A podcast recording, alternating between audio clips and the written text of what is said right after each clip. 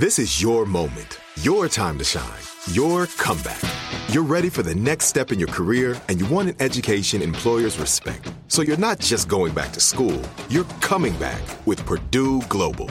Backed by Purdue University, one of the nation's most respected public universities, Purdue Global is built for people who bring their life experience into the online classroom. Purdue Global, Purdue's online university for working adults. Start your comeback today at purdueglobal.edu. I'm Katya Adler, host of The Global Story. Over the last 25 years, I've covered conflicts in the Middle East, political and economic crises in Europe, drug cartels in Mexico. Now I'm covering the stories behind the news all over the world in conversation with those who break it. Join me Monday to Friday to find out what's happening, why, and what it all means.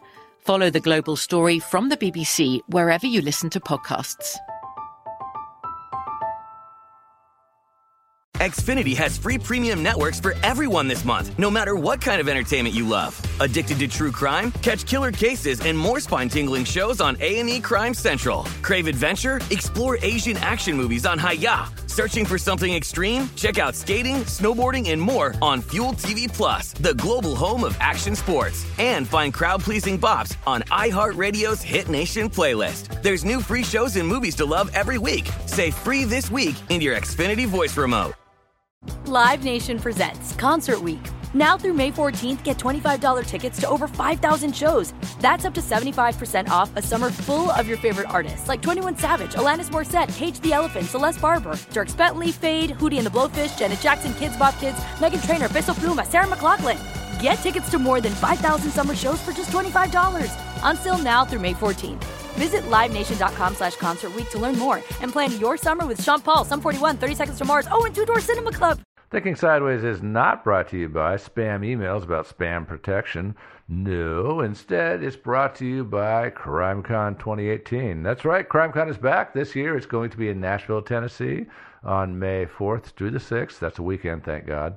Uh, there are going to be lots of famous people you've heard of and seen on TV. There's going to be true crime authors, real police type persons, and retired police type persons and all kinds of stuff like that. Plus podcasters, yeah, we're going to be there for one thing, and of course it's going to be in Nashville, so that's a cool town. That's that's going to be fun right in and of itself.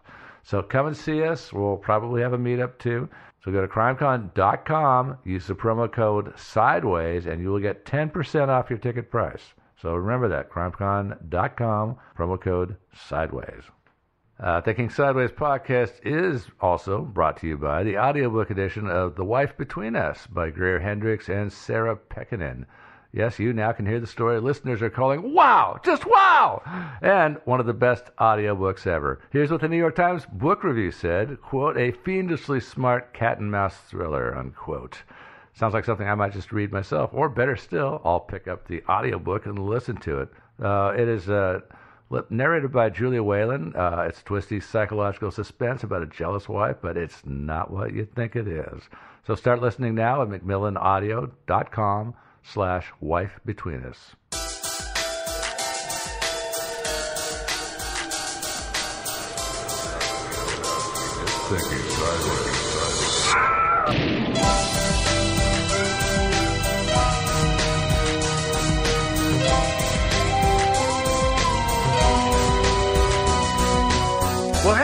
And welcome again to another episode of Thinking Sideways. I am Steve, joined as usual by Devin. And Joe. Woo! Hey. And this week, once again, we're going to talk about a mystery, but as I said last week, we are not going to talk about the same kind of mystery that we've been talking about for several weeks in a row, which is the gory, gross kind. Yeah, we're going to do that thing that we do because we're a podcast about unsolved mysteries, not true crime, and talk That's about right. something that's like a mystery. And this Yep. is totally not gory. It does involve somebody getting shot to death. But There's other no than that- crime. Yeah. There maybe is no But crime. maybe there There's is no crime. mystery. This no, no mystery. No, the only No, thing there is a is a mystery. Okay, yeah. no, right. Actually, if, it depends on who you ask. I mean, some people consider the entire Spanish Civil War to be a huge crime. That's true. Yeah. Yeah. That's true. Okay. Well, listen, here's here's the deal is today's mystery is entirely centered around the authenticity of a photograph that is commonly known as the falling soldier. And this photo, which you've probably seen, was taken in 1936 and shows a Republican soldier during the Spanish Civil War who's in mid fall after supposedly having been shot and killed. And here's the thing: is I had never ever seen this photo. Yes, you have. Ever. supposed to be- I don't think I had. It's supposedly like one of the most famous war photos ever taken. Great. Here's But, but, uh, yeah. here's what I'm telling you as as a sovereign human is that I genuinely never seen this photo before and if you have not If you are like Devin, stop now. yeah, Yeah. go look it up. Go look up The Falling Soldier by Robert Capa. Or check out our website thinkingsidewayspodcast.com. there will be will a be a photo there. picture right there That's good too. point. Yeah. Um, so let's let's give you the mystery here. Let's give you a little description. Uh, so our soldier, he's wearing a white shirt. He's got light colored pants on. He's got this really distinct set of ammunition bags uh, with suspenders holding them up uh, on his shoulders. And he's falling backwards. His knees are bent. His right arm is fully outstretched. He's got a rifle in his hand. Yeah, he's it's almost as dropping if his he's rifle. dropping or flinging it away from himself. Uh, but his body is twisting to the left away from where the photographer is? Did the rifle have a bayonet on it? No. No. Okay. No, it did not. Uh, but he is turning away. That's not a stupid question. no, right? no, no, no, No, no. That no, was no, a it's thing. not actually. Yeah, that No. was a thing during that time. Oh, Okay. it's, it's it was. still is technically. You don't fix bayonets till you're ready for the charge, though. Great. Yeah, uh, but no, he's he's twisting away, and his head is turned aw- also to the left, away from the photographer. And people say that he has just either been shot in the chest or shot in the head, and that this photo has literally captured him in the moment that he dies. Hmm. So that's that's what really gets everybody up. Is like this is such an amazingly, uh, it's such an amazing capture And by a it's, uh, photographer. and captured in an extremely random way, also. yeah, but you've heard the story of how. Mm-hmm. Well, it got yeah, the we'll we'll we'll, we'll talk about that shortly. Okay. Um, I want to tell everybody who took the photo first. Oh yeah. It was taken by a photo, uh, actually very very famous now today, well known photographer. And beginning then, he was a beginning photojournalist. Was, oh yeah, I was gonna say. was Yeah, he just started out, uh, and that's a guy by the name of Robert Capa.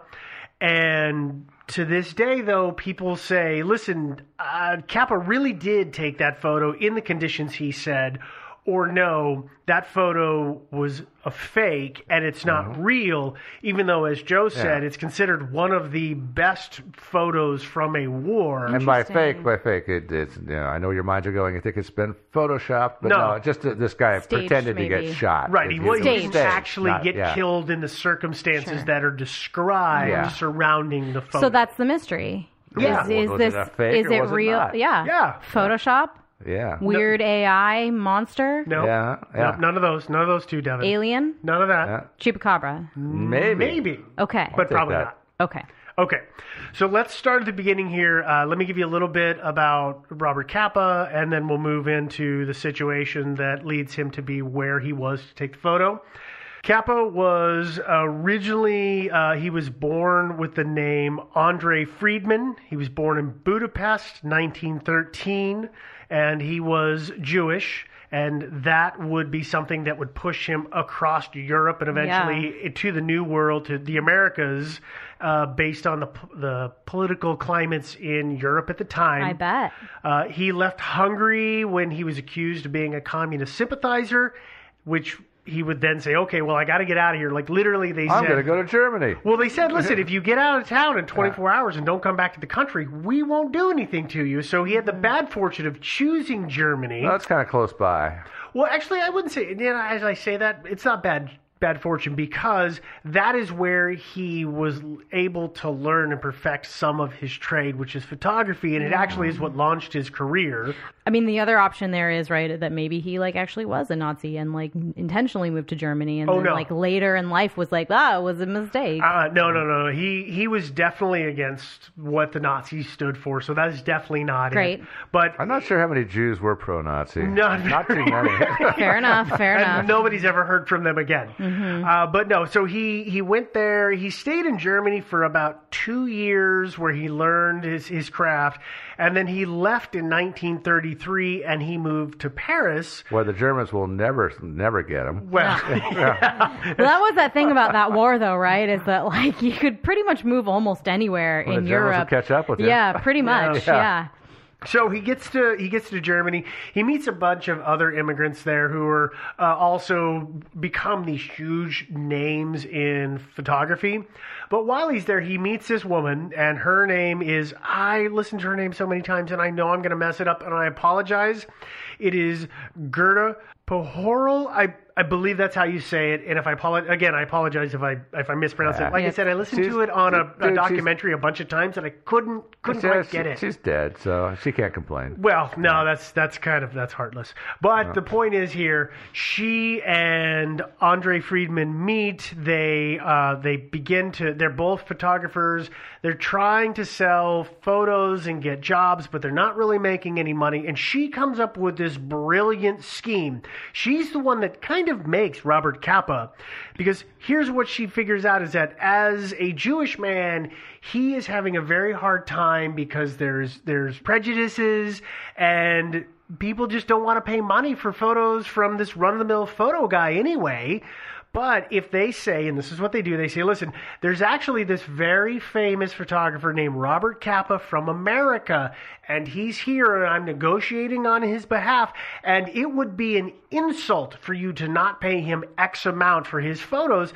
Well, his photos were good enough that they're like we we'll, we'll go ahead we'll bring us bring us this job and and they got it and Man. they get paid it I Very feel clever. like they, Yeah. they pulled the whole thing off Good for I them, really, actually. I, I like really it. feel like this like speaks so deeply to me because I have this like deep seated belief that like women, by and large, are the ones who like hustle. We are the ones who like come up with these amazing like business schemes and really like hustle to make things happen. That's and oftentimes it's. No, I mean, seriously, yeah, but it out. oftentimes it is to you know build up somebody that you care about. Often like a man that you care about. But regardless, I just like this speaks to me on such a deep level that she was just like, no, you know what we should do is just lie about it. well but at Yeah, the same why time though she It's she- amazing. she reinvented herself though because Yes. she changed her name to Gerda Taro Yeah. at the same time and started pitching her photos as well and so she was selling stuff. The long story is or the short version of this though is that it works. They start making money. It Which funds their travels. Yeah. they start getting commissions. One of the things that they do is they realize that there's this civil war starting in Spain and they have this naive idea of they want to capture war on film and show the you know what's happening to the people and things that you just didn't see. Because war traditionally was only pictures snapped of like the generals the bigwigs talking and having Do you- conferences and not the guy in the trench bleeding to death. So why do you classify that as a naive idea? Because th- the way I've understood it is that it's it's that very young idea of we're going to go and it's going to be beautiful and nothing's going to happen and no bad things are going to mm, happen. I and don't know who instead they thinks end up in the trenches. I- yeah, and like, I guess that it- wasn't the It doesn't work out in the long run to be a wonderful, beautiful, artistic experience. In it, it becomes very dirty and visceral. That and wasn't in that necessarily the sense that I had. I mean, they both came from kind of war torn places. That's very and true. they uh, they understood the idea of feeling like it was important to capture the realities of those I guess, wars. I guess idealist would be a maybe better a better way yeah. to explain what I'm I'm guess it just it feels to me like they they were making very conscious decision to go in. I mean, a lot of journalists do this Yeah. too right now, where they make this conscious decision to go in because they think it's important that it's not just the generals in their pretty uniforms in their beautiful rooms with that their oak tables. Right, and that's the, that everybody should know what war actually looks like. Mm-hmm. And you know, again, yes, and it may be a little naive to assume that Well, bad things won't happen to them or that it's going to be fun and beautiful. But I think they, I, it's my sense that they had at least a pretty realistic idea of what a war torn place looked like. Well, and Well, they had and the this- personalities for it. This Yes. is not all. This is also not a new idea. I mean, they've been. Oh, there's gosh, been war, no. ever since photography began. People have been taking pictures Oh, of yeah. war. Yeah. So Oh, yeah. oh yeah. Not a new idea. Absolutely. But I, I do think that as a as a war correspondent, you do have the luxury of being able to pop in, take some pictures, And make leave. some notes, interview, and then leave. Yeah. Mm-hmm. You know, which is not something the guys in the trenches get to do. True. That's that's the really horrible thing about war. Well, besides getting your arms and legs blown off, you know, but it's just living in these awful conditions for weeks, months, Well, maybe but see, even that was that was the you know? eventually that would be the thing that distinguished Robert Capa so much is that he would pop into a trench or a foxhole, sit there and smoke a cigarette and talk to a guy, a kid who is freaking the f out because Yeah. he is An everything is exploding. Yeah. He's calm as the day, you know, blowing up all around. him. He's just having Yeah. a conversation. Kid's able to kind of focus in. Rela- Yeah. Like I've watched documentaries and these people like he was amazing. Like this stuff didn't. Stuff is not the word I wanted to use. Mm-hmm. But, it yeah. didn't phase him. Yeah. He just didn't. He just so he had that kind of, Which is why I kind of had that sense of like they knew what they were getting into. see. And, I mean, they and had I don't seen know a how much lot of of that is developed naturally. Sure. And that could be that could again be like a Right. 2020 Yeah. impression of them. They could have gone into it totally blind, and it just happened that they were good at it. Uh-huh. They could have been like, "This is going to be beautiful and amazing. It's going to be like Woodstock all over again." Okay, Well, so there are well, there is such a thing actually. There's some been, been some beautiful war photography. It's even the really- gory There's stuff. some There's been amazing fantastic Haunting, stuff. stuff. hauntingly beautiful, but yeah, beautiful yeah. nonetheless. So here's so like I said though, let's get back into this part of the story or the beginning of what leads up to the falling soldier. Yeah, I guess- is is that they get this commission and I believe it's View magazine, which is a French magazine. They get a commission, they go to Spain to check out the war, and I'm going to give you the loosest loosest basic primer on what the Spanish Civil War was. They were There's a- shooting at each other. there is Yeah. tons of information out there, and if you want to dive deep into this, do so. It's very interesting, but it's not our total focus here. yeah, but The- basically, so the disclaimer here is basically like this is not a podcast about the Spanish correct. Civil War. Hmm. So the simple the simple version is between the late 19 teens to the 1930s. In Spain, there's a series of political upheavals. The monarchy becomes unpopular and unstable, and things like communism and socialism and right wing uh, fascism start gaining ground. Eventually, everybody is pissed off at everybody else. Like it's just dirty and not good. And there's some unsuccessful coups in the early 30s. And then there is one that goes off literally with a bang, and everybody is at each other's throats, and they div- the country divides into two parties. There's the Republicans, which are called the Popular Front, and the Nationals, who, Nationalists, who are the anti-communists, and they go at it for I think four, three years. years. Thirty six to thirty nine. Yeah, three uh, about three years is how long the Spanish Civil War lasted. Yeah. that is the basic, most basic of. Yeah. That's like not what even the Wikipedia intro to the No, article. Oh no, It's I not. cooked this puppy Yeah. down. Actually, the um, if you want any any reading on it, uh, George Orwell was took part in the war. He was in the trenches. fighting with George the anarchists. Orwell, the the film director. George Orwell, the the writer, Oh, the writer. I'm 1984. Sorry, sorry, yeah. sorry. Yeah. Yes, yes. Yeah, he wrote a Orwellian. book. Uh, yeah, Orwellian. Yeah, uh, but he wrote a book about about his experiences called "Homage to Catalonia," Okay. uh, which is a pretty good read. It doesn't he and he is it pains to say he doesn't talk about it completely. He talks about his corner of the war, the things that he saw, but also tries to explain some of the overarching groups and what they were all about and stuff.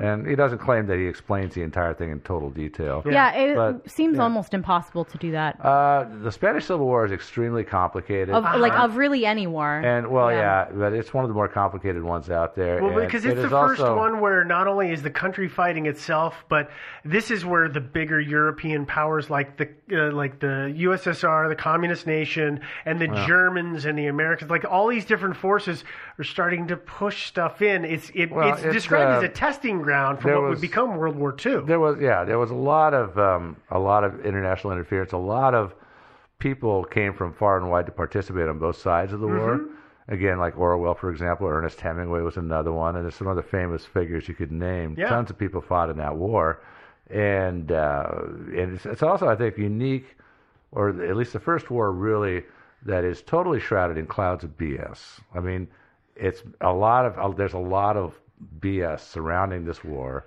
that's that really has followed us down to this to the to the present day. Well, and A lot I, I can't know. disagree with you because I, I really, I, what I wanted to have, as you guys know, I've done this before. I'm going to give you a two and a half to three paragraph description of this Yeah. war, and as I read it, it just became just more gets- and more yeah. convoluted. So that's Yeah. a that is a great description of, of the And- yeah, problems and with I- explaining this this conflict. Well, yeah, and I, and I don't mean that the people of the war was BS. I just mean a lot of the, the, the commentary afterwards, the Yeah. interpretations Yeah, yeah, that, yeah. You know, that people have put on the war and the people fighting it and everything else Uh-huh. are mostly BS. Uh, yeah, and so with that, let's let's move forward because I think the the one the one pertinent bit of information about the Spanish Civil War is when it began, because that plays into the the date of the capture of the image of the falling soldier. The war began in July 1936. Hmm. Okay, we're going to move in, and supposedly the photo, the falling soldier, was taken in September. We don't know when in September, but in September of 1936. There's some things that can kind of maybe help us figure that out. The first of which is when the photo ran, uh, the original run date of it, because if you remember, I said there was View magazine back in Paris. And View is VU, VU, correct. not VU View. like yeah, VU. Yeah. Not V I E U. Yeah, it's not like the View like Yeah, no, that's a different show a different entirely thing. with four women on it. No, they were not there.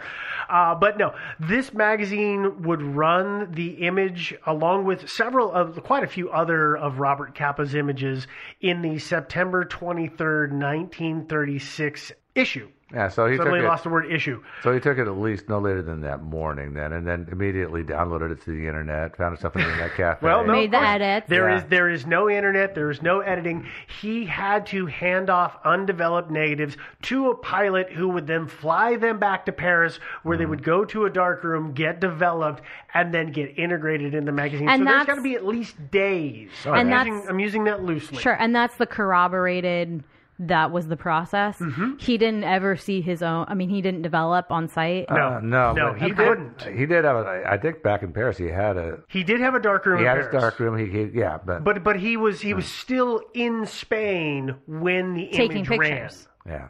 probably taking pictures, presumably. Correct, Yeah. presumably. Right. But so, I mean, that's kind of a frustrating little detail in this, right? Is that, I mean, we've all, all everybody in this room, at least, has shot film Uh huh. Hmm. with a camera, Yeah, a film you gotta camera. wait for it to come back. Well, and and that you like kind of you stick it in your tube and you say like, I mean, like how much can you say about it? You can't ever go through, especially if you don't have a dark room, right? You don't have the chance to go through and say like, frame one, roll one is this is where I took it. Frame two, roll one. This okay, is where I so took it. actually, actually, a counter to that is because, as you two know, I'm in a photography class right now because I shoot all the time, and one of the things that I don't do because digital makes this so much easier, but this instructor is really, really pressing on us, and he is old school, Mm-hmm. a very old school. Is you have a notebook, you you write down your shot numbers and your exposure time and your f stop and stuff like that. Yeah. Now, as a war photographer, you can't do that because you are just Definitely not. blazing away. But you can stop and write roll 215, 215, this date, this event. Like you can give And I'm, I'm some sure they basic did. details. I'm sure they did keep track. It's not like today where you can actually just go to the image and, and look in the data, and there it is. Your Right. f-stop and your lens, the right. everything. I mean, is I'm right sure there. that he there was some taken place, but you know, this image particularly that we're talking about, and the kind of photography he was doing, we're talking like actual battlefield, Correct. like bullets flying over your head photography. So I presume that he wasn't also like picture, snap, okay, n- Notebook, notebook, notebook, notebook. okay, picture, snap, n- notebook. No, I mean, No. you know, you have to kind of take that back, and so that's something else that I would just add or to the la- Probably add to the like, layer uh, of complexity. More like on a roll basis. you know, Yes. like Right. Label, Yes. label the can of the, the roll and then Right. make a note of where right you and so what that's that added you know. complexity of us not actually having him saying Mm-hmm. to the publisher this is what i got Well, and here's the other problem: is there's the influence or the input of the publisher of the photos. Oh, for sure. Because at the time that it runs in view, they say that the photo was taken in Cordoba, Spain. But other people have come along after the fact and said, "Oh no, that was taken in Cerro Muriano, I believe is how do you pronounce that city's name."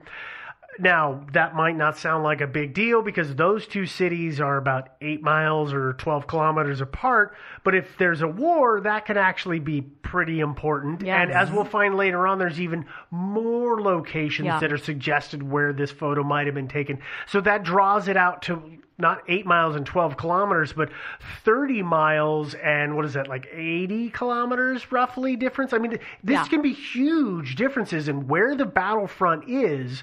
So Yes, that yeah. also throws, you know, question of was he taking it in a serene place or was it somewhere where all hell was breaking loose? Mm.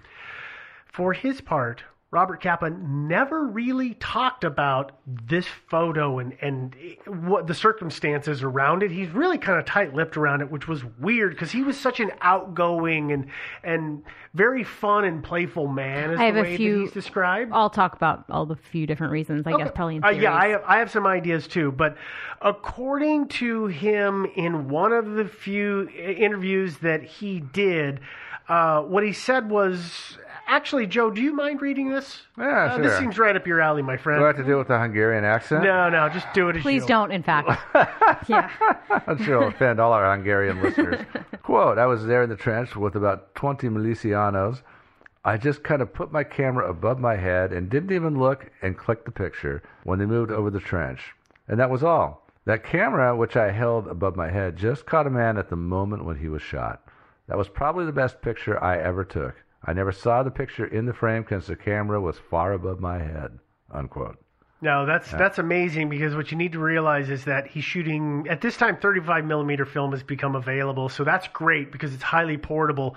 He's using a Leica camera, which is more akin to the body style of a camera you see today than the mm-hmm. old school boxer brownie style. So it it makes it it's amazing to think that he held it up and it was in as in focus as it was. Very, very lucky for him, yeah. It's an amazingly lucky shot, that which is also why people question it. Well, he Yeah. probably he probably had it stopped way down. You know, I mean, the, the, Yeah, the stop. swallow the aperture. Yeah, then, just you know, wide open to get as much light. But still, that that, focus. that focus ring is the hardest bit. Yeah. Um, well, I mean, I don't know if there was a lot of action happening. I don't know as much about photography as either of you do, certainly, but Yeah, we won't delve into nerd talk. now. it's fine. Yeah. But I, I would just say that, like, you know, if he had focused from the trench on kind of where the front line was happening and then had to duck down because shooting was happening Yeah. and was just reaching up, that might account for, in my understanding Mm-hmm. of photography, might account for why it was so in focus. But Mm-hmm. again, it was pretty lucky. yeah, it's Pretty not lucky. 100% in focus I didn't think it was perfectly in focus, personally. But No, it was there's- there's some- pretty in focus. Other photos from that series that are in much better focus, but Oh, yeah. we'll deal with that shortly.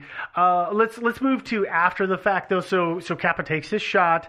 Uh, he would then eventually leave Spain because remember this war goes on for years, and he would go he would bounce back and forth to Spain over the course of that war.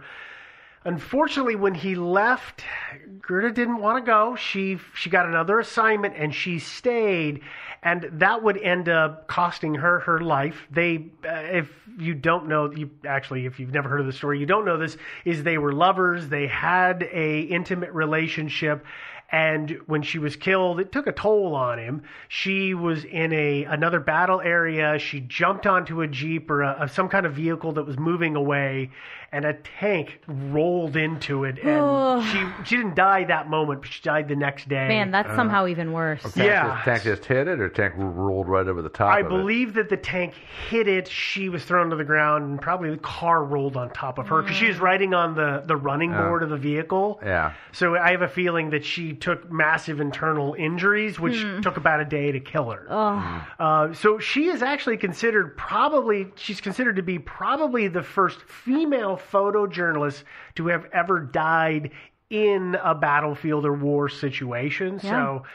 uh, Not the title that you want, but you know she she earned that but title. fairly prestigious. I mean, Yeah. Yeah, you know, absolutely. I mean, not she- one that you actively aim for, but, no. At least but one gonna, that you can be respected Yes. for. Yeah, at least uh, people are going to look back, look at you and say, "Wow, what a dumb, ignominious death." You know? No, Not no, like, there, not she, like some others she was name. in there Yeah. trying to get it Really done. trying, yeah. Yeah. And for his part, Robert Capa would go on. He would fill or he would photograph every major conflict From then until his death in 1954, uh, he was in. He got an assignment for Life magazine to take photographs at the end of the first Indochina War. This is in Vietnam. It's not the actual Vietnam War. The designation for being the Vietnam War takes about another year or so, but he Well, went our. Vietnam War, the French were there. Like Yeah, this is when the French were being pushed out, and uh, I mean, that was still the Vietnam War. Same war. it was in Vietnam, yes, Yeah. but it, it's got the designation of the first and the second Indochina Wars. Yeah. But the point is, he's there, he's taking photos of the troops, and at one point he says he's going to go ahead and shoot, take photos back down the track they're walking. He steps on a landmine, and that takes his life. Ouchie. And that is the end of Robert Capa. The man is well known, though. If you've ever seen photos of the Omaha Beach in D-Day, D-Day, yeah. Mm. He's the one who took those photos. He he dove off of a boat with all of these Marines and soldiers in the, the thick of it, and he took photos the whole time. I think he shot he shot like 120 or 140 images that day. Only 11 of them survived because unfortunately when he sent his film to the UK to get developed, film tech screwed up and destroyed all but those 11 iconic images But of they are that we have. Whoopsie. Amazing photos. Still, but still, probably the ones that got destroyed were even more Just- iconic, or, like, even more equally amazing. at least. Yeah. Yes, Yeah. so so the, he, he's very well known. He is he is the standard of war photography, and if you've like I said, you've probably seen his work. You just didn't know who his who he Yeah. was.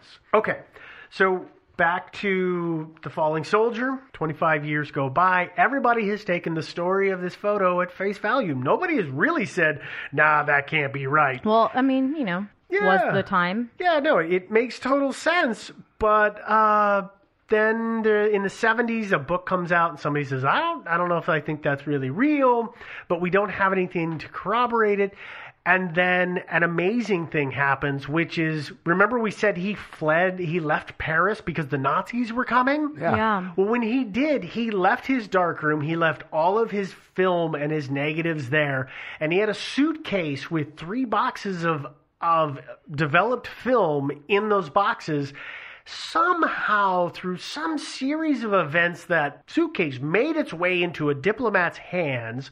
That diplomat took the suitcase to Mexico, where it lived for the next 70 some years until such time as a bargain was struck and that film was brought forward and given to the Capa estate and Magnum Photos. And Magnum is the company that he helped start with three other well known photographers back in the, that would be in the 30s that he did that Yeah. but they developed all of the or they they created prints off of all of that that cellulose and it was amazing that it was still viable because if you, you remember film degrades over time Especially back in the older days. Yeah, it was so not it- as stable as it is today. so it was amazing that this stuff was in gr- really good shape, and they got a whole bunch of images from his time in Spain.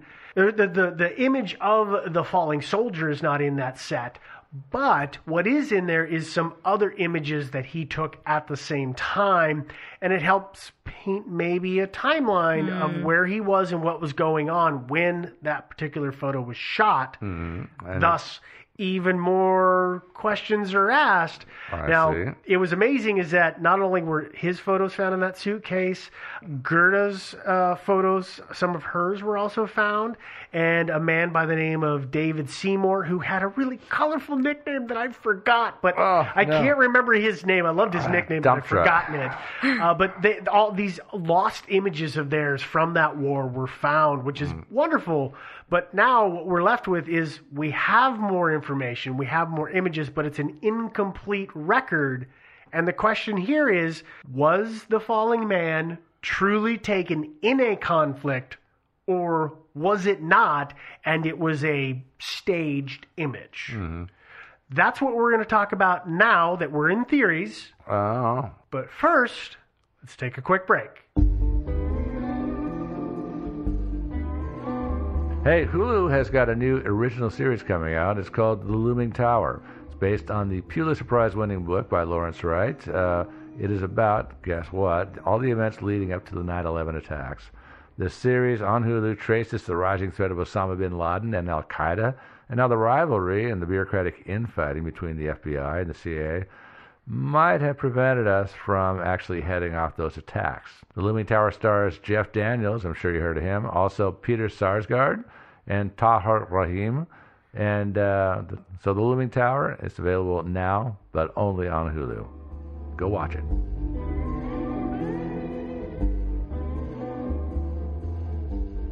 Click, and we're back. Chim. It was Chim. Yes, it was Chim. Thank you. You're welcome. Thank you. So now that we know who it is, Yeah, sorry. Let's get into the first theory. I took all half hour of our break to Google that. Oh, I know you did. Okay, no. Uh, so here we've actually got really three basic theories. The first theory is that the photograph is authentic in the sense that it is, as went- they said, it was taken the way just they like you said. Yeah, Yeah. like there is no It's all cover real. story around the whole thing, and it is somebody being killed at, or at the moment of death from being shot with a bullet. Yeah, it's Whether- not that outlandish that you go to a war zone and you manage to get a picture of somebody getting shot. You know, It happens a lot. I bet it does. Yeah. It happens the war zones. really often. Sorry, people Yeah. getting shot in war zones happens a lot. Yes. Yeah. Pictures of people getting shot in war zones Is harder. Less. Yeah. Yeah, yeah. The timing is tricky. Yeah. Okay, so if we go, if we if we follow this theory though, Capa's biographers and the guys at Magnum Photos, which again, like I said earlier, was a company he founded, they all say that the photo is the real deal.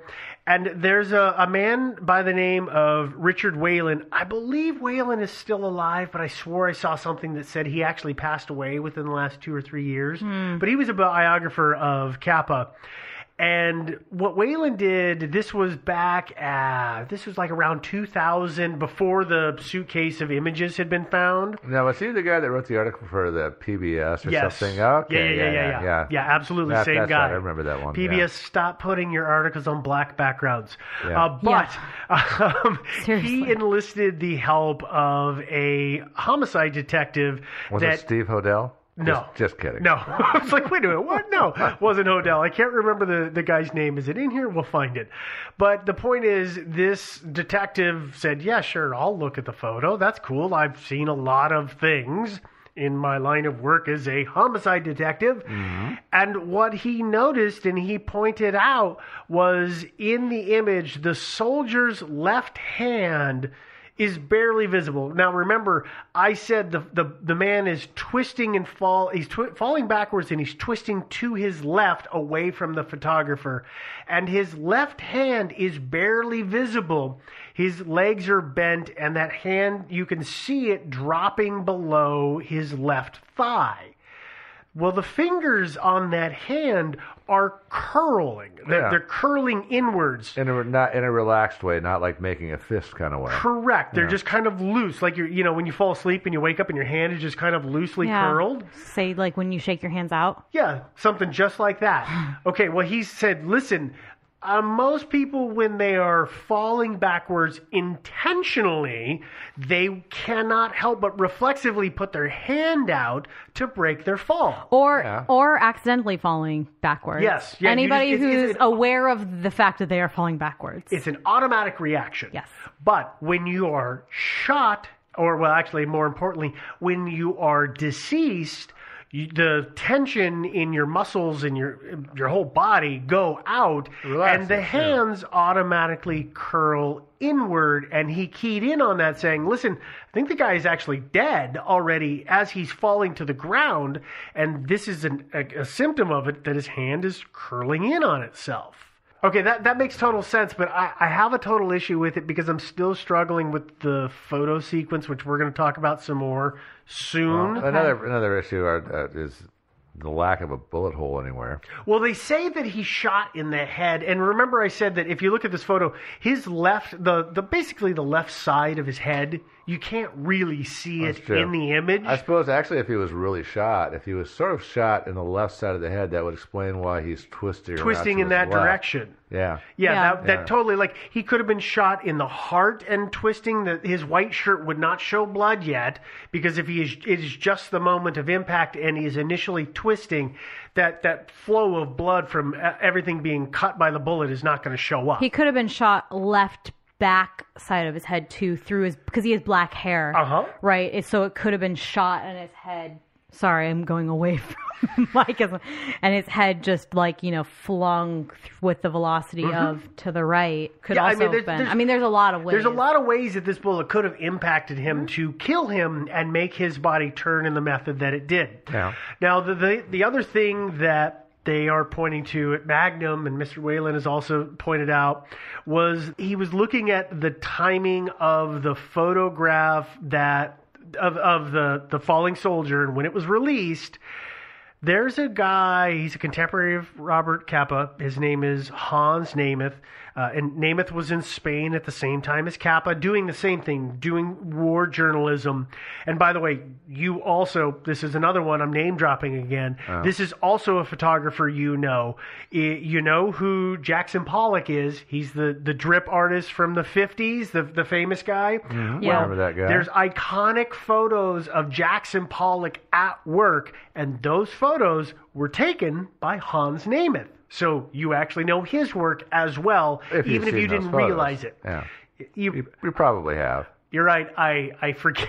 I, I spent Huh? so many years in school in the arts that I forget sometimes that not everybody has seen. Oh God, no. Yeah. Yeah. Like they're just. I, I instantly had that. Like, oh yeah, I know who that is. Even before I pulled up the image, I knew who it was. And, But- and that you know that image. Yes, Yeah. I knew that image of him bent over the the canvas mm. on the floor. Me too. Doing but these drip paintings. I also went to art school, so Yes. Okay. Hans Namuth was near a village. This is, uh, you know, in the in September of 36, early September of 36. He's in the village of Cerro Muriano when the fighting broke out on the 5th and the 6th of September. And he took a bunch of photographs of the local villagers fleeing from that violence. And, and he went on record and said, No, I never saw Robert Capa or Gerda at any time while I was there. And yet, images of those same fleeing villagers were run along with the image of the falling soldier in Vu magazine. So Taken by Capa? by or take- Capa, yeah. oh, so it says, wait, Robert Capa was there. And everybody said the image of the falling soldier was shot, was taken on the 5th or the 6th because that was when the conflict happened at that location. Hmm. So that, along with the last thing that Richard Whelan found, which is that the original prints that they dug up, you know, Capa's prints, they were all they were sequentially numbered. That's the, from when they were originally developed hmm. Yeah. and the numbers on the back of the falling soldier print is prior to the fleeing villager prints. Hmm. So they're saying, listen, he was there. You can we know he was there because other photographers have the same people in their images, in their, their photographs,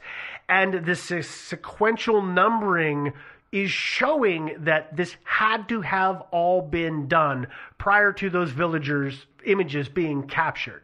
So that's that's a timeline that they've established using those those bits of information. the really cynical Okay. part of me says, yeah, that film was there. Uh-huh.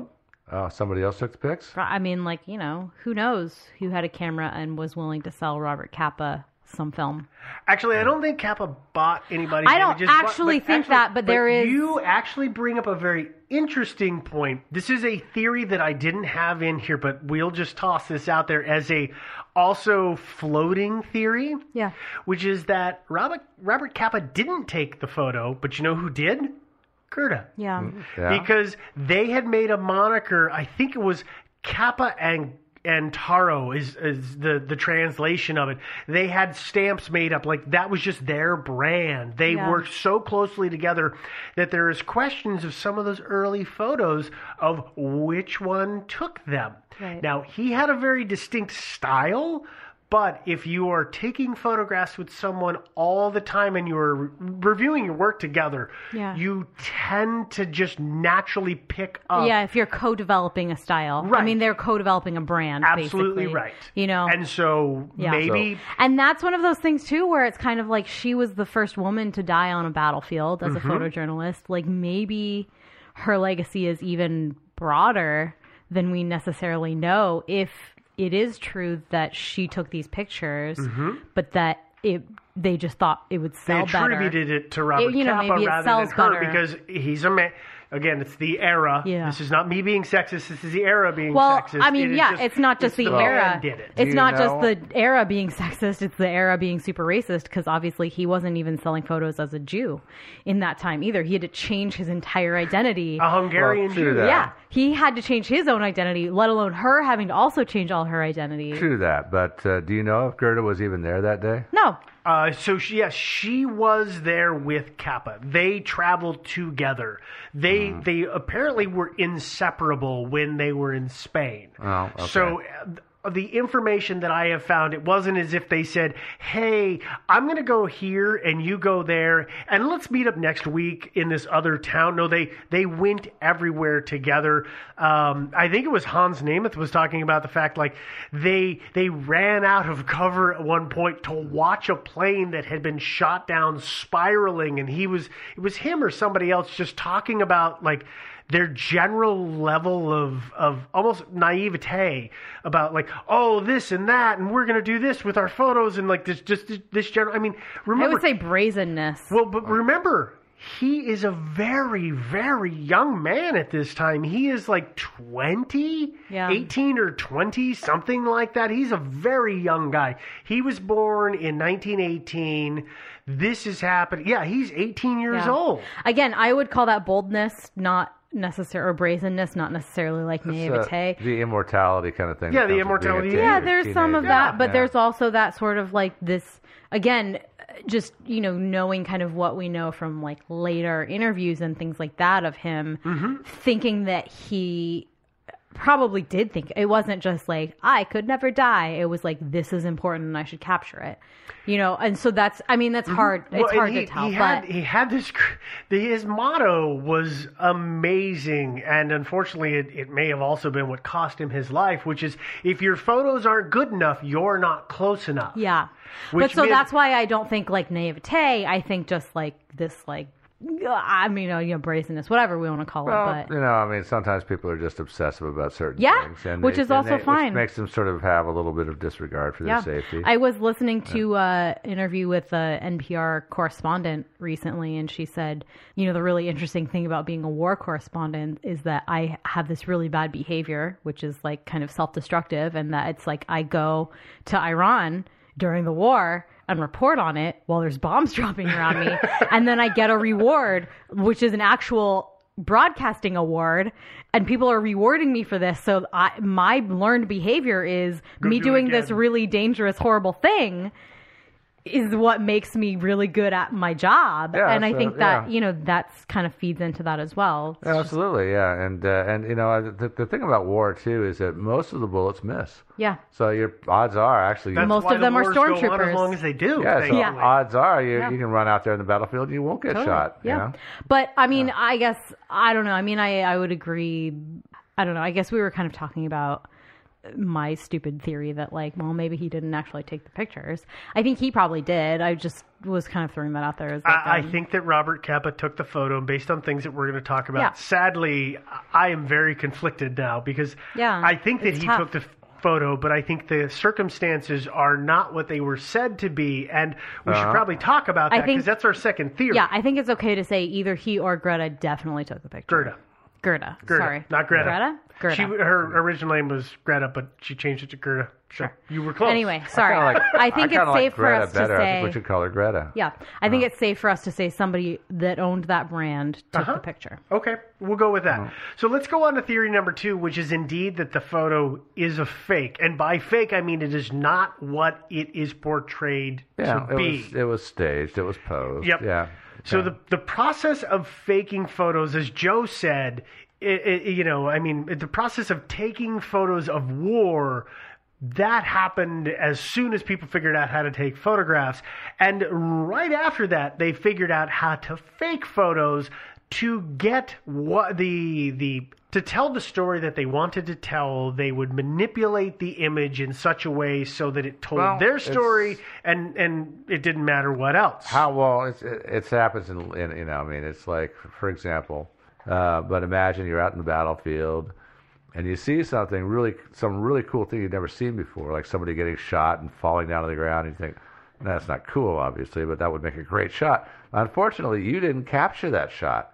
And so, and it's, it's a huge timing thing. If you want to catch somebody right in the act of getting shot, it's a big thing. And so I could see where, at a certain point, you would kind of give up on trying to actually capture that moment and just ask some soldier, slip him a few pesos, and say, "Dude, would you fall to the ground?" Just like and and in in in, a war correspondent's mind, it's actually if he does it in such a way that it looks just like all these other guys that you've seen getting shot, getting shot, Mm-hmm. then it's like, hey, you know, I, I recreated the moment. You know, I wasn't able to capture it. And the act of staging photos was It's- what a lot of photographers were forced to do during the Spanish Civil War, Yeah. specifically because of the fact that the photographers were not allowed onto the front line. Which makes sense. Yes. They're not allowed, or else it's a timing thing, like I said. So here's here's the crux, or here's the the basis of the information that really is throwing this theory forward at this point for a lot of people, is that while Robert Capa was in Cerro Muriano, he did take photos of refugees, those refugees we talked about that Hans had gotten photos of. But at that point, he had not yet taken the photo of the falling soldier.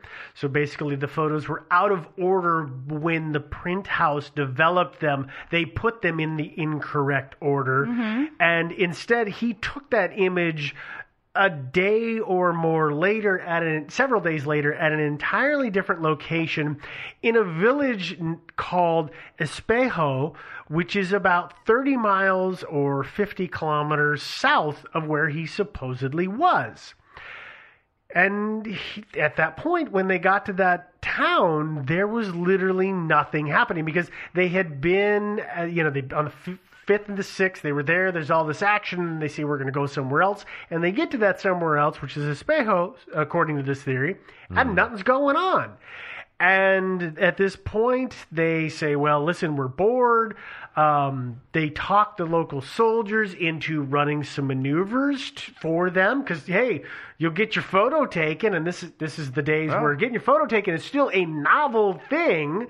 So they run these exercises, and if you look at the photos, there's images of uh, the the photographer, whoever the photographer is, whether it's Capa or Taro, are in the trench, and the soldiers are jumping over the trench, and then they're bending over this this mound of dirt. "Quote unquote," firing at the enemy. They're running. They're doing all of these maneuvers, and They're they LARPing. Kind They're of are LARPing? They're LARPing. LARPing. Live action LARPing. role Live playing. action role playing. Oh, uh, and, okay. and gotcha. they may have been doing that for the benefit of the camera. And at one point, they said, "Hey, you know what? Like Joe said, do you mind just running and getting sh- quote unquote getting shot?" Yeah. Yeah. It's okay. like so, so one soldier's like there, and, the, and another soldier's going pew pew pew pew. yeah, in Spanish. Yeah, Yes, yes. Pew in Spanish, whatever Yeah. that I think is. it's still Pew. Okay. Yeah. Well, but here's the thing: is that if we look at the images that are taken eh, at the same time as the falling soldier, there's some damning images because there's an image of a man laying on his back with his rifle across his chest. He appears to be deceased, but his arms are kind of folded over his chest in that I'm laying here dead or somebody's I'm posed pretending me. to be, yeah. There's also another man who is falling and appears to as if he is falling almost as if he has been shot. Yeah. And here's the the hardest part about that. There's not a whole lot of other information in the photo. The ground appears to be rather recently cut uh, wheat. Yeah. But what you can see Or is the stock background. crop, yeah. Way yeah, off in the some kind of distance, stock crop. yeah, some off in the mountains, distance. clouds. You can see some mountains. You can see what looks like some tilled fields and maybe a farmhouse. They're very, very far and hard And to also- see. And maybe almost something that maybe possibly could be a lake. but That's I'm not actually sure. a field. Is That's that a actually field? a field. It looks yeah. like But the a lake. unfortunate thing, right, that you're about to say is that like the background of both of these images is is like n- almost identical. Yeah. Oh, it I I line them up. You two have seen this image that I put on. I've I you know my thing is I put stuff into Photoshop and I start toggling back and forth.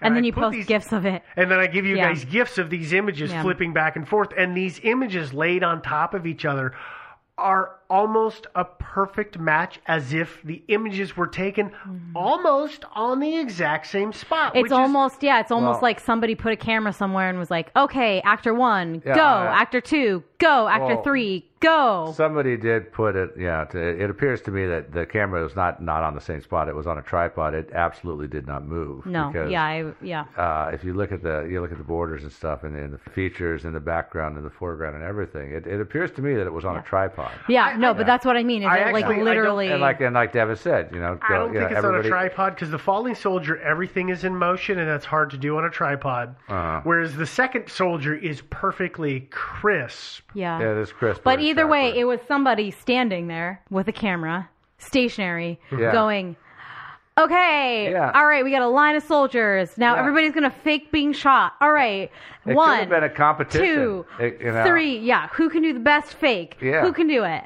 And and the thing Which is, is this- cynical, but, well, and oh. the second Makes soldier, sense. the second soldier who appears to be falling down, he's he's very identifiable when you compare him to the falling soldier, because whereas the falling soldier's in a white shirt and light colored pants, this man is in what they call a boiler suit, basically a jumpsuit.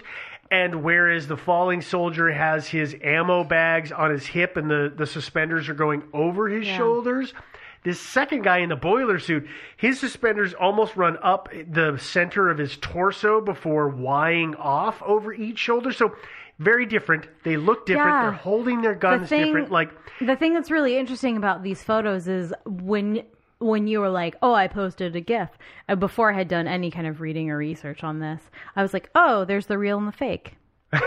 right Probably both where. I, I i thought that second one with the more identifiable one i mean because his his fatigues look real worn in looks like he's done some stuff his body is just like crumpled you know i was like oh, oh, the the second soldier, yeah, the, the one second that's like got his soldier, arm folded, the not underneath him. famous one. Yeah. Yeah. I was like, wow, that looks like a human who just got shot and is Uh-huh. dead. And then the other one, I was like, wow, that's a really clean outfit to be. It was very clean. middle of a well, it might have been his first day in the trenches. You Sure, never know. but I mean that was the interesting thing to me about this whole thing was that you posted these pictures, and my immediate thought Was at least, here's the fake of the yeah, fakes? I, and at least as you know, like somebody who knows historical fashion and things like that, was like, oh, there's the costume and there's the original. So here's the deal: is that there's a there's a guy. His name is Jose Manuel Susperregui. I believe is how you say it. He's a university professor in Spain, and what he did is he took these two photos. Or he didn't take actually the falling man photo. He took the, the man laying prone and quote unquote shot and dead, and the, uh-huh. the boiler suit man photo. And he sent those around to people in the area in Spain to try and identify the background. And that's how we have this idea that it is probably in Espejo is where the photo was taken. And the real big problem, because these people are like, oh yeah, no, I recognize this. And then they got a hold of locals who were, you know, at, this point, old men and women at that time and said, oh yeah, the fighting here, there was early in September and it wasn't more fighting until the 25th of September. Well, remember, Vu ran the image on the 23rd of September, so it can't be fighting in Espejo. That really makes a lot of problems then, because if it is that he took that in Espejo, then it appears that there was no conflict. Yeah. Which appears that then it does lead a lot of credence to the idea that, oh no, it was Maybe. it was, it was totally stage for the camera. or maybe, maybe somebody just shot the guy. Uh, wasn't even war related. uh, yeah, and that's that's actually we're going to get that into our next theory. Or and actually, an, another theory that I like right now is that it, it didn't mean to stage somebody getting shot. He was actually going to take a portrait of the soldier, and he says, "Back up a little bit." Ah! and he, they said, "That's beautiful. I love it." Yeah, Monty Python. Oh, Yeah, yeah. yeah. No, um, and and listen, this is we've we've said this a couple of times, but it is this is not the first instance, if indeed this theory is true, of somebody manipulating a photo. You guys probably have seen this photo, you two in the room, but everybody else out there may have as well. There is a photo call, titled "The Valley of the Shadow of Death" by Roger Fenton, mm-hmm. and Also, a Coolio song. What's that? Oh, Coolio song. Yeah. Uh, it's from 1855, and it's this. It's during. Um, oh God, it's the Crimean War, and there's there's this road, and there is cannonballs all up and down the sides of the road and all over the road itself, and it is just like what the hell kind of crazy conflict took place here, and that is the photo that became very iconic until later on a sister photograph showed up which was the same scene from the same location same angle everything except there was no cannonballs on the Did road they, did they Photoshop the balls in there? no they it turns out they took a lot of work for like a 100 years or 150 years for people to figure this out photoshop is how they figured it out hmm. the the photographer did the second photo, the no cannonballs on road photo, and then he and his assistants went out grabbed cannonballs off of the side of the road and chucked on them onto the road because the military, as Yeah. they were moving through, had kicked all of the cannonballs out of the way because you can't do your you can't have your horses and your Right. carts coming through with these balls in the way. So they pushed them into the ditches.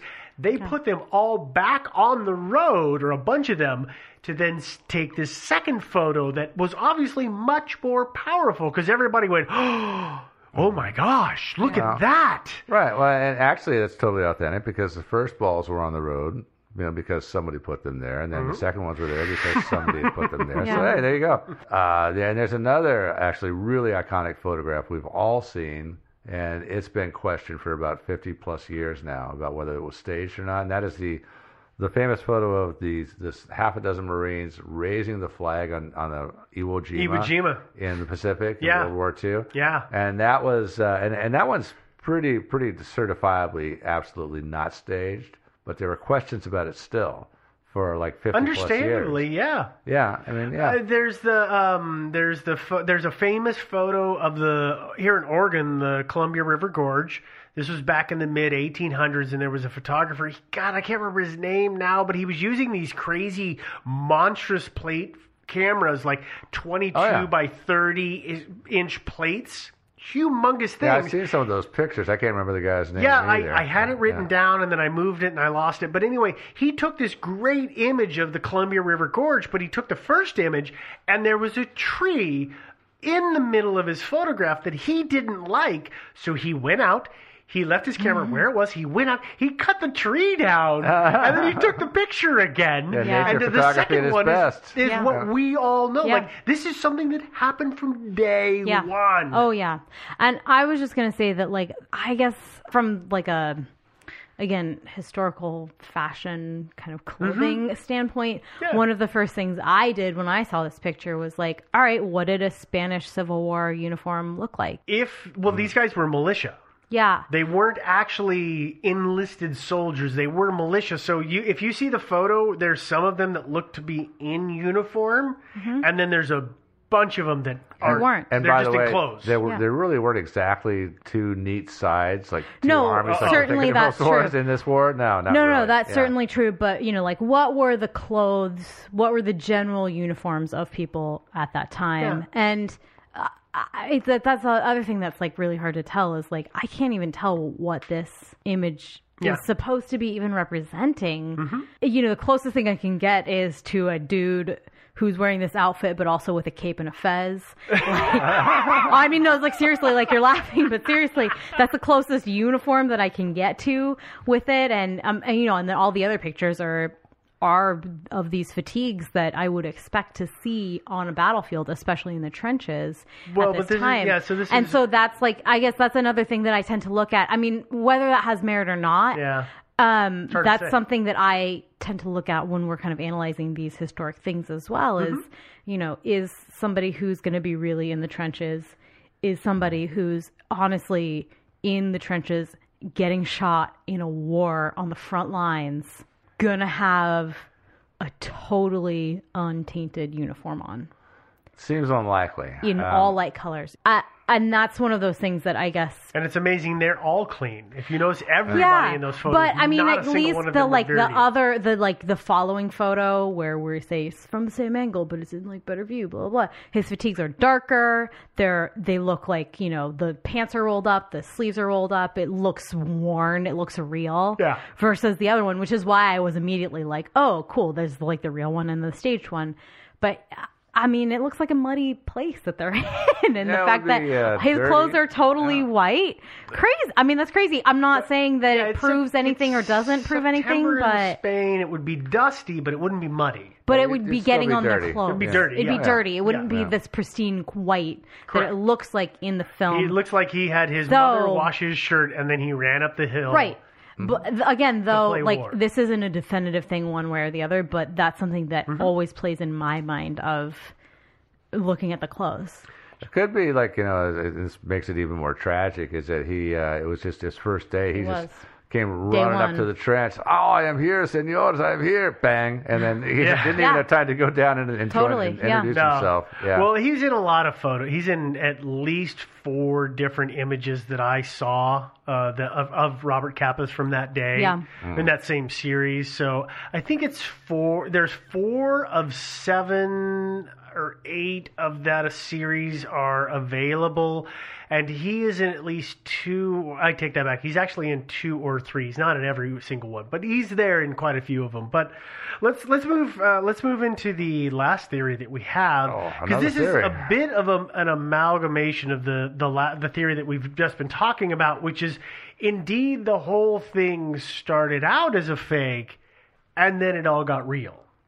Yeah. And by that, well, how this theory goes is that yes, Capa and Gerda are there. They're getting the soldiers to run this maneuver for them and show this stuff. What they don't realize is there is actually a small encampment of enemy soldiers nearby who, as they watch them doing their maneuvers and running around and jumping over the trenches and firing into the distance and yada, yada, yada, think, what the hell? I, why are they trying? I can't believe they know we're here and they're attacking us. And so they they they fight back. And it's during one of these feigned runs that Capa is shooting photographs of that the man in the falling soldier image, who, by the way, we don't know who that man is Yeah. to this day, but he is indeed hit by a bullet from an enemy that was a- uh, as yet until that point unknown to be in the area. Yeah, I kind of like that theory. That doesn't necessarily have to be like, oh, we were defending ourselves. It could be as simple as they had this kind of covert camp and, They're you just know. scouts, maybe. They yeah, and they don't know. yeah, yeah. And then the guys are like, oh, yeah, we're going to run all these training exercises. And they're like, wow, this is sniper fodder. Yeah. Cool. The hard part sense is is me. that there there is so there's a couple of problems with that. One is that Capa interview he talks about machine gun fire, but for a man to be hit like that with a machine gun, you got to be relatively close. So it can't be any kind of sniperish situation. Who's that guy? Oh gosh, I can't remember. I think it might have been like CNN or Fox or something. He was like a news reporter. He was like a big. Oh, like the one faking big- that he was in a foxhole. No, he wasn't in a foxhole. He was like, "Ooh, our helicopter was shot Oh, down." Oh, that was Brian Williams. yeah, from yeah, NBC. yeah, And- NBC, yeah. And yeah. he was like, "Oh, we were shut down." I mean, this No, is this they- would not they- be the we- first they got time, Fire. They received fire. right? But this would not like be the first time that somebody who was a journalist inflated Oh hell yeah! the story behind an image, right? So I mean, even if he was like, "Ooh, it was drills," and then this guy got shot down, he could have gone the extra step of saying, "Oh, and there was machine gun fire. It was awful. It was really dangerous." The thing I find weird though is that Capa didn't seem to be particularly tight-lipped about his stuff. He seemed to be a rather open, talkative guy in general. most of his stuff, and yet this particular one, he didn't talk a lot about. Which is That's the trick with lying. You know that, well, though, but right? but that's that's what Don't makes people think that. Well, Yeah. maybe that's why it's a fake. Is that he didn't want to talk about it because it was fake? Or I've always wondered. Well, what about as you know? Joe made the joke earlier of you know somebody says pew pew as you run and you fall and you you die, and the first guy. They go pew pew, and the first the first guy in the boiler suit falls down, and the second guy goes running, and instead of going pew pew, somebody actually they go brat brat. does actually pull the trigger Well, and kill the guy, and then you're like, uh, I've just witnessed a Um, true to God murder murder, because yeah. it was an accident, but it was that was, was murder. Or not necessarily murder. It could have been a gun accident, as is. Yeah, it's a- in, it's- it's- this guy's it's- pointing a rifle, believing it's it's, friendly unloaded. fire, which yeah. way, you don't want to tell the world that you got a famous photograph courtesy of friendly fire. Well, and nobody wants then to talk about it. there's- because Here's here's let me finish. Is that here's the one really important thing in that area where all of this is supposed to have taken place. You know, it was never reported until the 25th of September. Casualties. Yeah. Nobody was reported as having been killed in that entire time. So if it was friendly fire casualties, that's why you would cover that up Well, and not report that guy missing and until that's later. all I was gonna say was that like I I feel like this is kind of that like double blind thing even though or like sometimes I was an expert liar as a child I will tell you so like well, we've been working with you for about Mm-hmm. five years now. We have figured out that you're an expert liar. so the thing you do is you convince yourself of the lie right you come up with like here's my backstory and then you come up with your like okay and then if this were my backstory how would I react and if if I were reacting that way how would I pretend to be reacting right Okay. do you are you following me Sort of. Am I a crazy She, person? she is really scripting this out, but I get super what, scary. But no, I'm saying that like okay, But so that's how a good liar works. well, that's I mean, and that may be like how um, Robert Capa was working. Is that like you know he was like, all right, I staged all this stuff. This is great. Um, if I want to keep this story going of this fake story. I have to act like it was real that this person got shot in front of me. always- And what does a person who saw somebody get shot in front of them Trauma. act like? It's a Trauma. traumatic situation. But I'm an outgoing person, so I should be normally talking about it. So, what is the way that me, a normally talking about a person, reacts to a yeah, right? So it's like that five layer deep lie of I, I, don't know. I get, I get it. I, It's I- not good. I understand where you're going. It's not the best. It's not the worst. it's not the worst, And and that's be- the problem with this story, right? And, and that's yeah, that's the hard part is that he does so much stuff in his life. He is so willing to. He seems to be so willing to talk about most things. This is the thing that really kind of put him on the map, and you would really hate to tell the world. By the way. I know you love me now, but that first thing I did, that's totally a fake. Yeah. Yeah. Because that is that is not how Oprah got her start, and that would destroy the Oprah empire. She's like, oh, and by the way, that first season was totally fake. But on the but- other hand, I you mean you can also say like but also at 18 I took a picture of a person being killed in front of me. I be, watched somebody die. It could be that, or it could be he was embarrassed because he didn't actually. He didn't actually take the picture in a conscious way. He just stuck his camera. He said up above the And uh, it was luck. It was dumb luck. and took a picture. He might have felt a little embarrassed about the fact that this is surely a random thing. It's Yeah. supposedly like his greatest picture ever, and it's also his most random dumb luck picture ever. And I- Which doesn't, mean I doesn't mean I don't give him any credit for it. Right. If he actually did take that picture, it's a real picture. But, But I also wonder a little bit too if the like there's a little bit of guilt there with eh, like again you said this guy's never been identified. Yeah, they You know, they, they and say he- there was there was a okay. So just so you know, Yeah. for many many years there was a lot of talk that the falling soldier was actually a famous Spanish revolutionary. It was then very conclusively proven. And by the way, Magnum and Whelan and everybody's like, oh yeah, it's got to be him because of this information. But it's very conclusively proven that he died somewhere else. Because here's the Yeah. other problem is that if we look at the landscape, it looks like it's fields. But the battle that it is said to have taken place in is in more of a mountainous, uh, wooded area, Sure. and that guy was. They found his body against a tree in a wooded space, so Sure. like they know they know it's not him. Yeah. But I guess I can also see the feeling of guilt of making your name on the death of somebody that you don't know. Yeah. You know, and the death of anybody. Of course, if you're a war correspondent, you know you probably ought to be used to that by now. Uh, But if that was your first one that was your first, maybe at 18 years old, At like put yourself yeah. like at 18, seeing somebody dying, taking a picture, and then suddenly Well, here's you're famous thing is- because of it. But if, I'm if- not sure if that you, he saw the guy die. He stuck the picture. He stuck his camera up above the camera, took a picture, and I, he might not have even, even have known for weeks that he even took that picture. I for sure, he did. He yeah, probably- for sure. I mean, So, I, I think yeah. there's this. That's this is why this is the story that we're covering, right? So okay, Yeah. so there's let's, so let's- many so many different unknowns. things. We haven't done this in a while, but I want to do this. Is I want to do a very quick round table, four or five sentence reason. What do you think? What is your your preferred answer? So I'm gonna start with you, Joe. Preferred answer. Okay, my preferred answer is that uh, it probably was staged, and I don't totally blame him for doing it because, again, he probably at a certain point you get frustrated. Like I said, you keep trying to catch that special little moment, you never do. Finally, you say, "Screw it, you pose for a picture." So I- that's I, what- don't blame him. Okay. I don't. Okay, Devin. I, you know, unfortunately, I agree. I do feel like it's staged. I hate that you're actually counting on your fingers how many sentences I'm saying. Um, that was number three. I know. I know. I mean, I think it. I think it was staged. Unfortunately, because it doesn't. It's not real. It's just not. It's not. But that doesn't. That's not to diminish the experiences that he had Or or, the his- talents that he talent, had. yes. But it is just to say that this particular photo was fake, like his name and his wife's name uh, or His- lover. his, his name. yeah, his girlfriend. Yeah. Gerda. Yeah, no, I, I feel like it. I also agree that I think that it was a staged photo, and it kills me to say that because as I did you guys watch any of the documentaries on him? Did you get a No. chance to do No, that? we Any, didn't any outside of the have time. specific topic? No. I, I, you know, it's one of those things you do when I mean, we always Yeah. ask each other, "Oh, did you watch this completely Yeah. unrelated?" Nah. Okay, Nah, I've afraid been not. watching documentaries on the man, and he his imagery. Like I saw it at first.